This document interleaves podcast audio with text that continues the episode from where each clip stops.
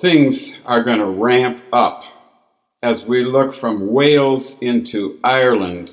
Wow, things are going to get deeper, bigger, more powerful.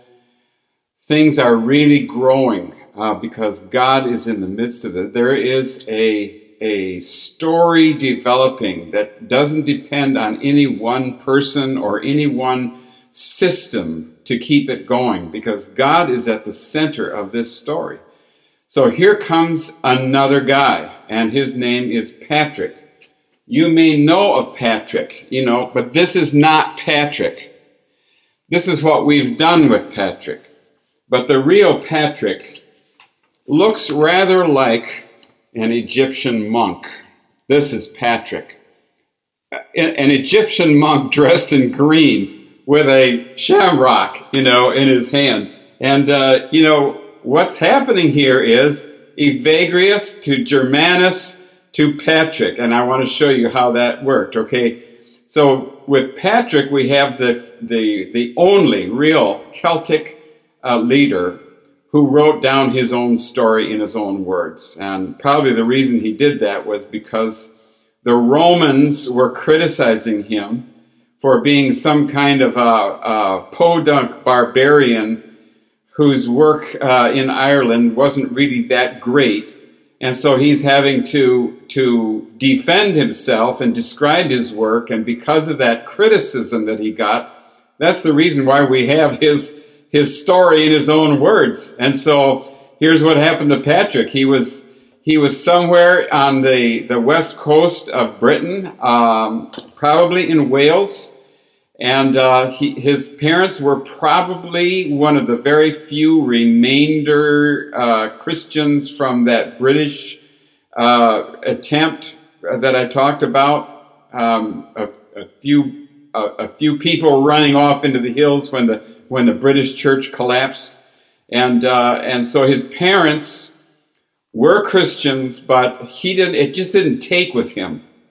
Well, one day he was just minding his own business and he got overtaken by a party of Irish ruffians who carried him off to Ireland. Uh, we know this person's name. His name is Niall. He, he eventually became known as Niall of the Nine Hostages, probably because of this raid, where he uh, seems to have taken nine people from, from England or Wales and, uh, and made slaves out of them. Well, Patrick was one of those. And so he's going to spend the next couple of years of his life tending sheep. And during those years, um, or at least months, um, he's going to have something very unusual happen to him. He's going to suddenly start finding himself praying, praying intensely, praying day and night. And pray, it's not like he's trying to pray, it's prayer is happening to him. It's a spirit of grace and supplication that's falling on him as he is tending the sheep. And so he describes this and how um, it's, it's just, he realizes it's the Holy Spirit. Maybe he didn't understand that at the time, but um, he's able to to to grasp that the Holy Spirit is working in him as he looks back on this uh, in future days, and and describes it in his uh, his own biography. So after a while, um, apparently in God's good time, God arranges for Patrick to escape, and he does escape. And he, in a, in a most amazing way, he finds a passage on a ship, doesn't have any money, but God simply provides for passage on a ship, and he finds his way back home, and his parents rejoice that he uh, is home again, and uh, he, um, they hope that he will not wander off anymore. They hope he's home for good but um, he starts having these dreams, a dream in particular in which um, he sees the people of Ireland calling him to come back, and uh, and and it's clear that he's to minister the gospel. This is the way God uses dreams uh, as message, messages, and so he begins to wonder, how can I get trained for ministry?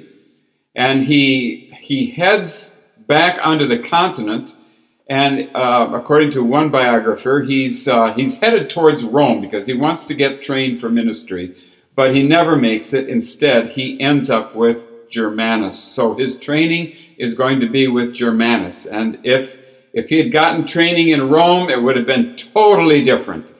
But because it was Germanus who trained him for ministry, we're going to see the same pattern that we see in Wales and in Scotland and everywhere else in the Celtic Church. It's going to be heavily influenced by Evagrius and the Desert Fathers.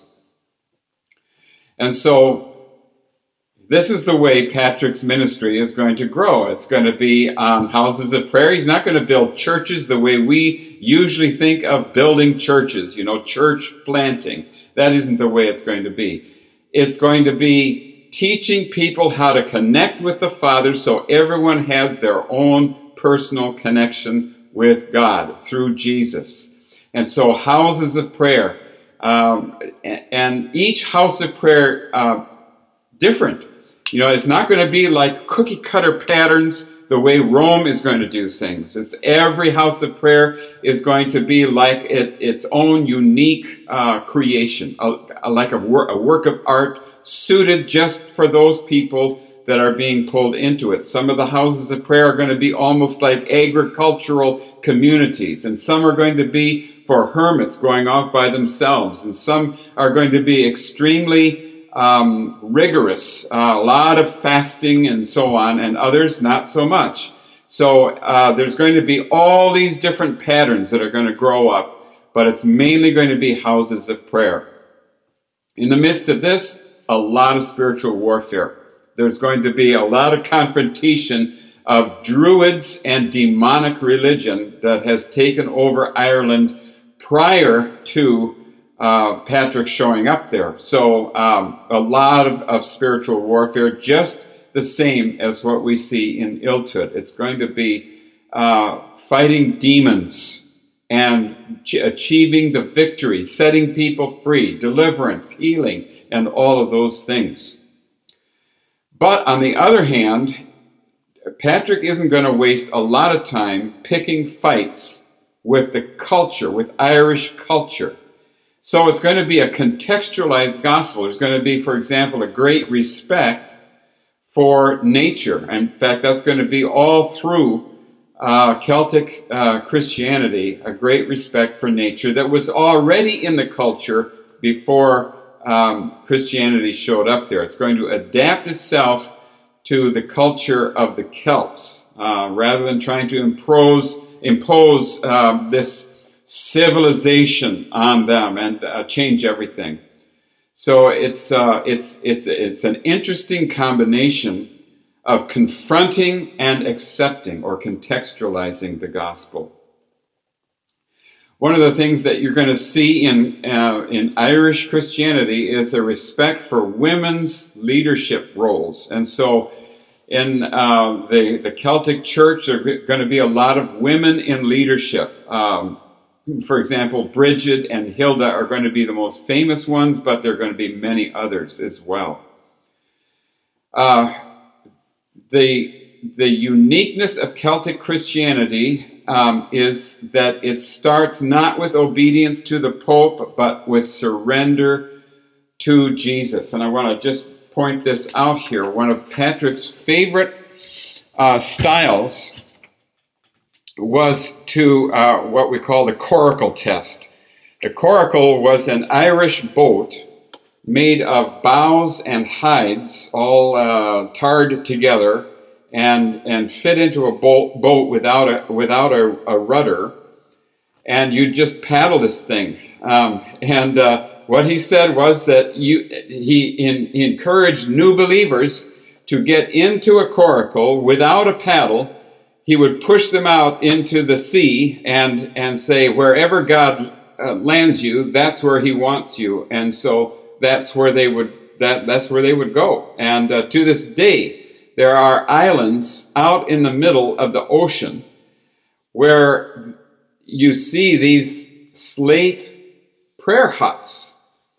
Well, those are the original prayer huts of these Irish saints who would go out wherever God, uh, the wind and the and the currents uh, took them, and then they would land on these places, and that's where they would uh, live for the rest of their lives in deep prayer. And so these are hermitages that you see on these uh, remote islands even to this day, and the and the gospel would prosper through prayer in those places, but the prayer would go up and change and transform the atmosphere over the entire nation uh, and the, the island of Ireland.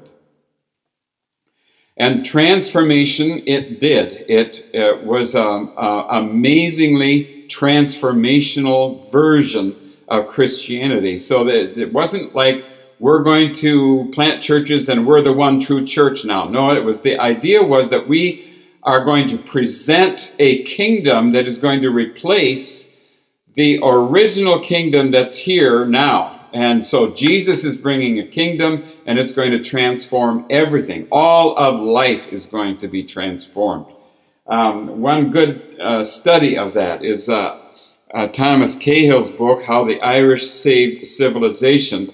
It's kind of a misnomer for a, uh, for a title because Patrick really didn't, he wasn't trying to save civilization. He was, he was replacing one kingdom with another kingdom. And, but one of the things that uh, uh, Thomas Cahill says is that uh, uh slavery was replaced. I don't believe it's, it's just because uh, Patrick was a slave and he didn't think much of slavery. I think it was much bigger than that. I think God was saying, Slavery does not please me, and I want you to get rid of it. It could be that God allowed Patrick to be a slave so that he would have a great uh, grief over slavery from having experienced it on the wrong end of the stick.